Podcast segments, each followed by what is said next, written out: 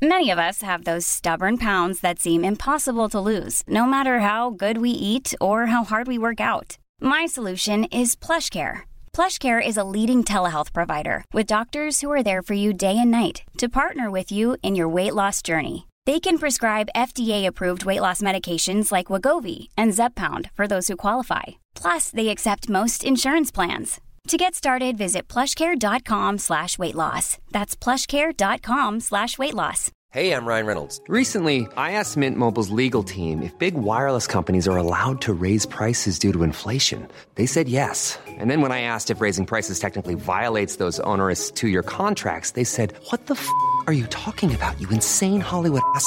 So to recap, we're cutting the price of Mint Unlimited from $30 a month to just $15 a month. Give it a try at mintmobile.com slash switch. $45 up front for three months plus taxes and fees. Promo rate for new customers for limited time. Unlimited more than 40 gigabytes per month. Slows. Full terms at mintmobile.com.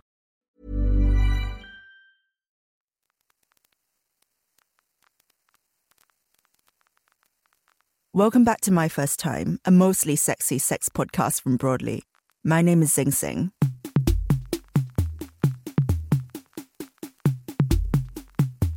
I thought that the things that would make me money were my literal assets. So, you know, whether I had like really nice big tits.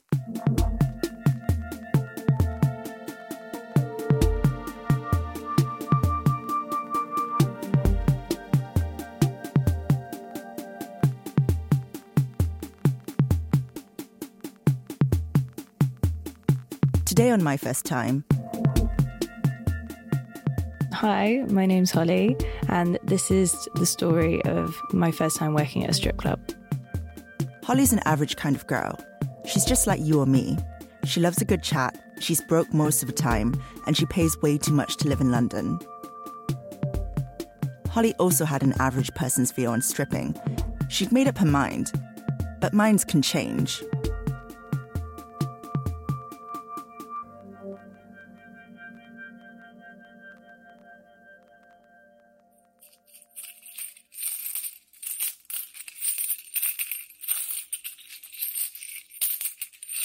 My first experience with the strip club was that I lived nearby one. It was kind of a simultaneous thing where I was having a time where I was really broke and uh, really struggling with money constantly trying to make ends meet and just really struggling to stay financially afloat in London. I think I even just joked about it one day where I was like, oh, fuck, well, maybe I'll just become a stripper. And then I had a kind of light bulb moment where I was like, maybe I'll just become a stripper. And because I lived right next to one, I decided to go in and just check it out and see what it's like because I'd never been in one before. I went in, I remember it was a Thursday, and there was just this sea of men in suits standing and like holding pints and like watching this girl dance on stage. I remember being really like blown away by how beautiful this woman was and how sensual and erotic her performance was. And i felt very like nervous to be there because i felt like it wasn't really my space. Like i wasn't allowed. Like i'd snuck in backstage to a concert. So i um I was like so broke at the time. I like bought half a pint because I was like, I have to buy something, and uh, watched and chatted to some of the girls, um, and then couldn't really stay for much longer because I felt yeah out of place.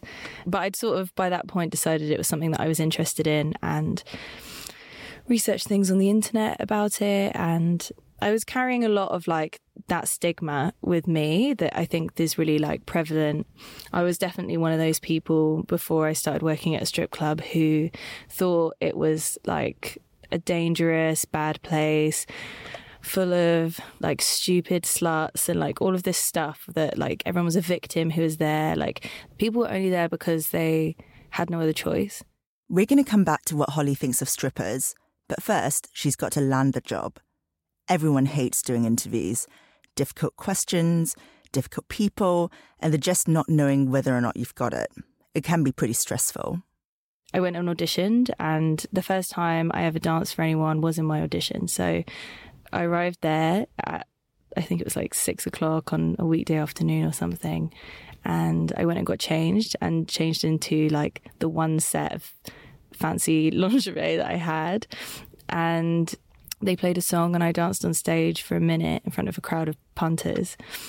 I remember thinking that it would feel more like something, and it didn't really.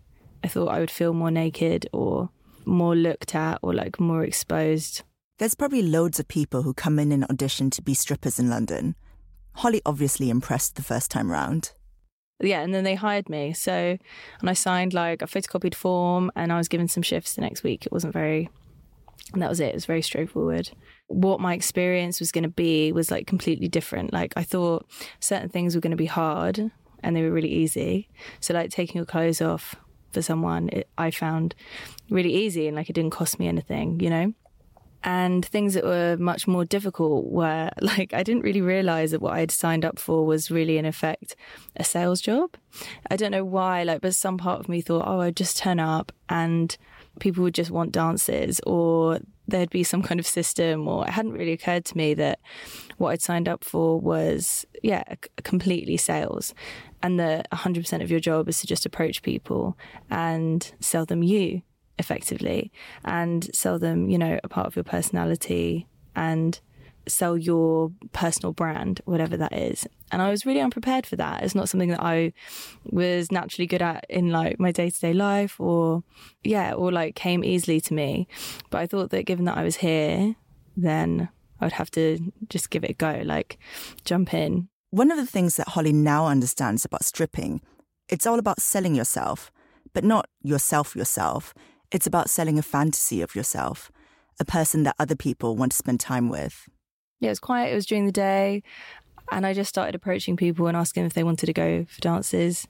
And they did. You know, I remember there was a sort of apprehension, like first day of school feeling, like getting ready in the dressing room, and all the girls there knew each other and were very close friends.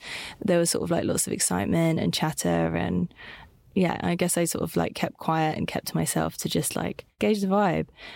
It's a really interesting place to work because there are lots of assumptions that I had about the kind of women who'd work there. I had, um, you know, concerns and fears that it would be aggressive and competitive and catty and that people would like bully each other and hurt each other or want to steal each other's money and customers, which can all be true. But then also it's one of the places I've worked which I've experienced the most camaraderie, sisterhood, care, love, support, a real sense of community. So I think the job on a whole has been really polarizing experience, a real dichotomy for me because what I expected like wasn't what it was and what it was was like always two really extreme things.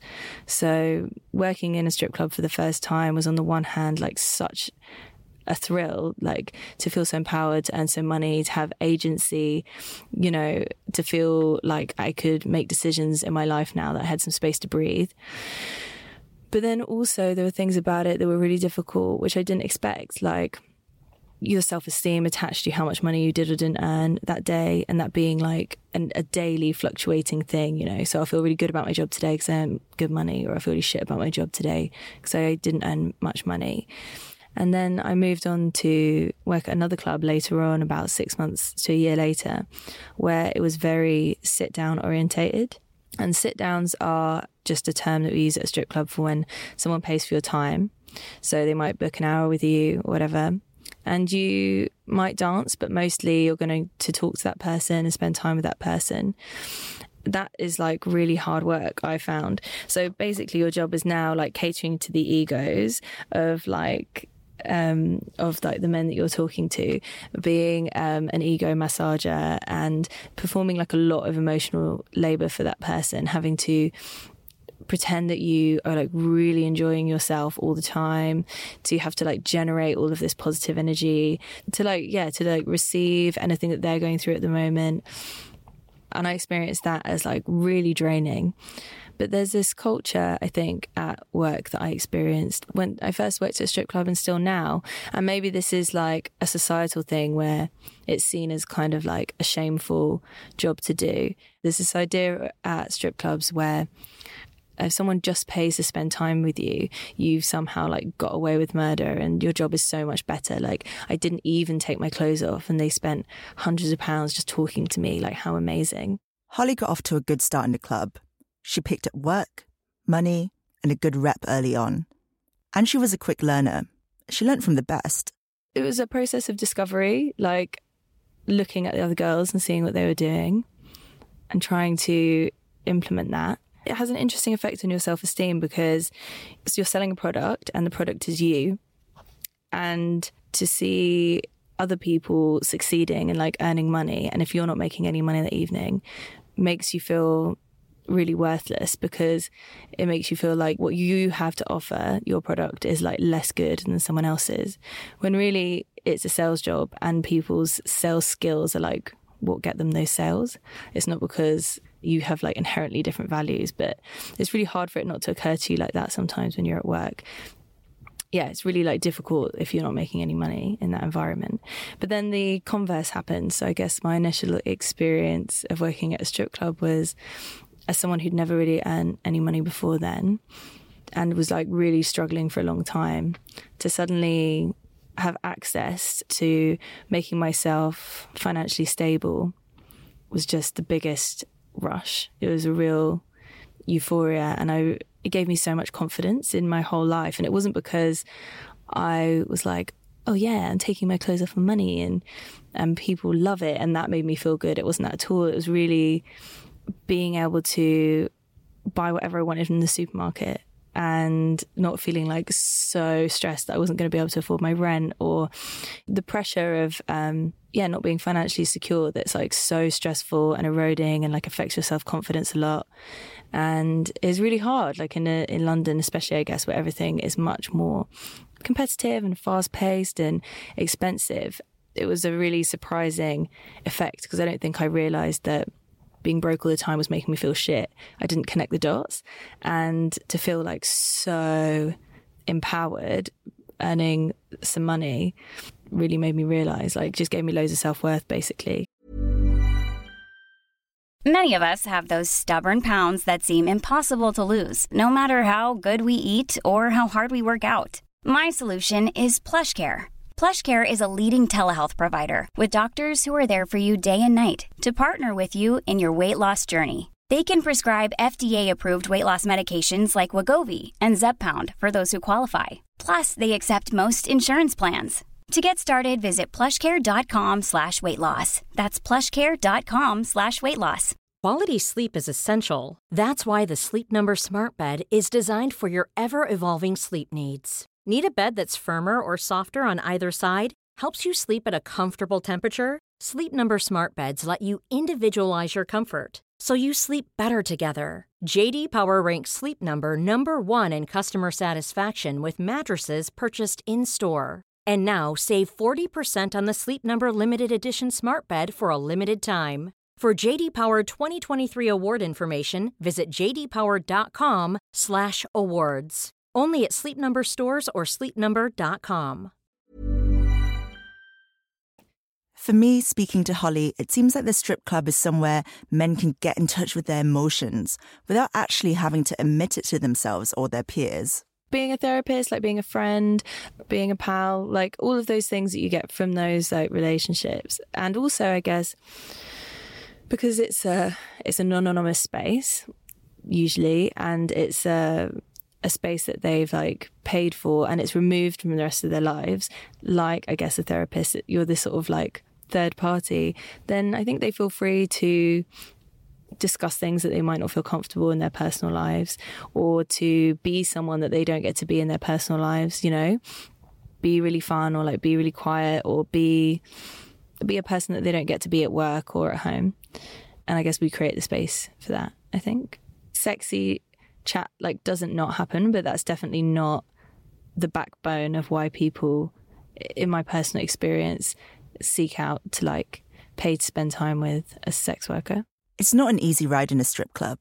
Competition is tough. You've got to attract customers. I thought that the things that would make me money were my literal assets. So, you know, whether I had like really nice big tits or, you know, um, was like thin and or uh, whatever. Like, I don't know. I had these like ideas that like those were the things that were going to make money. If I was like commercially beautiful or like if I, you know, looked like a hot girl in a magazine, like that was the thing that was going to make earn me money, and that just completely flat out is not true.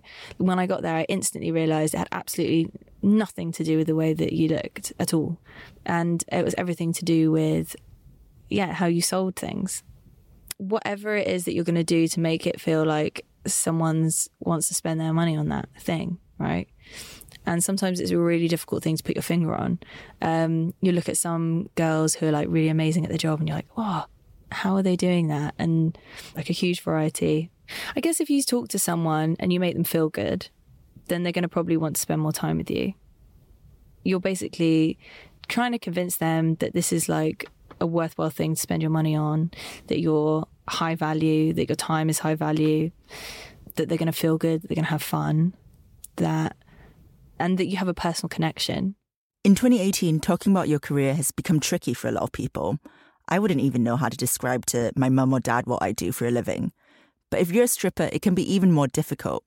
There's still so much baggage for some people. Not super like out and proud about it. I don't like tell everyone because I don't know. I guess I like to be in control of like who I tell and how I tell them. And having to have conversations with everyone about it can be quite tiring too. So sometimes it's just easier not to tell people because you don't want to have to then like deal with all their stuff that comes up as a result of like the job that you do. That can just be really tiring. I've like kept my how much I tell and don't tell people to a level at which it's manageable and I can just choose whether to tell people or not, you know? The first person I told I started working at a strip club was my best friend who I was certain would absolutely like love it. So when I first started doing it, I didn't tell anyone. It was a complete secret. And I think that was almost like the golden era of like working in a strip club was because I wasn't carrying like anyone else's opinions apart from my own and anyone else's judgments apart from my own. And I felt really free to just immerse myself in this experience and uh, and just relate to it in the way that I wanted to, you know. But then also like carrying this secret, I was like bursting at the seams to tell someone. So I told my best friend. And I was so sure that she was going to be like, "Oh my god, that's amazing! Like, tell me all the stories," and like be this like this comrade.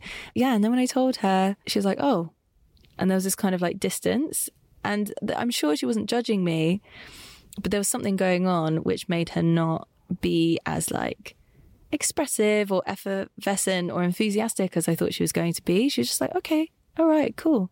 And it was, and it finished there. And it made me feel so disappointed. I was so disappointed that she wasn't thrilled by my scandal or this like adventure that I was going on.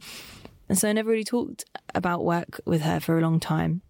And then a while later, I brought it up with her, like maybe a year or so later. And I said, Oh, yeah, like, does it bother you? Is there, is there a problem? Are we cool about this? And she said, no, not at all. I just really wanted to like respect what you were doing and I didn't want to pry. Like I felt like I didn't want to push you to tell me anything you didn't want to tell me and that you would tell me things if you wanted to and if you wanted to share the stories you would and didn't want to like pry or have you share things you didn't want to share, which I thought was interesting. I don't know. Before she got into stripping, Holly came into it with her own preconceptions. Everything that she expected to struggle with wasn't that hard at all but there were also challenges she never thought she'd have to deal with. My experience of it like changed a lot, you know. My first experience was like really thrilling for loads of reasons. And then over time, the things that I found difficult about it started to emerge. And I think it's interesting because in our in our industry, as and especially as someone like myself who who engages with sex work activism, who champions the destigmatization of sex work, someone who um, cares about all the women who work in the sex industry for their like rights to be fought for, for them to have experience like less stigma in their lives. Sometimes you feel like you can't talk about the things that you find difficult about the industry or problematic with the industry because there's always this automatic assumption with the people that you're talking to where you feel like they're going to ask you, well, why don't you just do something else? Or why don't they just do something else, the women that you're talking about? And I don't think it's that straightforward because you want uh, women to have access to work. I think that's really important. And also, then you're silencing someone to not fight for. Uh, for their rights in their industry, right? I think that you don't want to question someone's choices. You just want to um, empower them to be able to have good and safe working conditions, to feel safe at work. I think that these are the things that we need to look at, not why someone does or doesn't choose to do this line of work. Because ultimately, I think that if we find ourselves in a world where all sex workers, whether they work in strip clubs or they do full service work, escorts, cam girls, porn stars, whether they all feel um, empowered at work in the sense that they feel like they have a safe working environment and they feel like they have agency in dictating what that looks like and how that works. I think, you know, then people can choose whether they want to work in that industry or not, and that's very much up to them. And I think that we silence people when we sort of like question their choices like that. I don't know whether I want to stay in the industry. I don't think it's something that I necessarily like want to do. I guess I stayed because it seemed like I just enjoyed the financial security. I didn't find something else to replace that. In honesty, um, I really enjoyed the freedom, being able to choose when I wanted to work and when I didn't want to work. You know, choosing my own hours it just seemed like a great solution at the time, you know, that I was like, oh, well, this is what I'll do now. And then I had the freedom to, you know, drop it whenever I wanted to do something else. You know, I've worked for four years, but on and off, I've done, I'm taking time off to travel, to pursue like um, education or other projects. So it's been a really great, for me personally anyway, it's just like supplemented my life in a really useful way it is hard to leave because I did feel like I wouldn't be able to earn as much money anywhere else, or I wouldn't have as much freedom. The freedom that I felt like I got from that kind of work was the thing. And then you kind of bury and push all the side some of the things that you don't like so much about it because you just weigh it up and you think like, oh, this serves my life in the best way, you know? It's a trade off.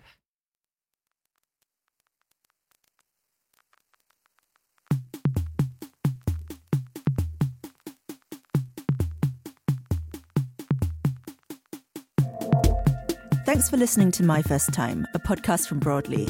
My name is Zing Tsjeng, and I'm the UK editor of Broadly. Check out some of the stuff we've written about Heidi and our other guests online at broadly.vice.com. This week's episode was produced by Sam Bonham. We'll see you next week.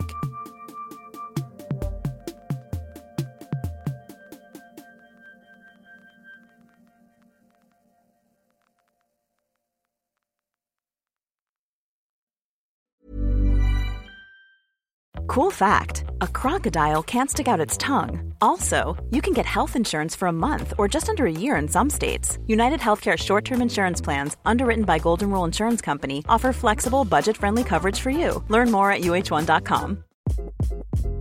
Hi, this is Craig Robinson from Ways to Win, and support for this podcast comes from Invesco QQQ, the official ETF of the NCAA. The future isn't scary not realizing its potential, however, could be. Just like on the recruiting trail, I've seen potential come in many forms as a coach. Learn more at Invesco.com slash QQQ. Let's rethink possibility. Invesco Distributors, Inc.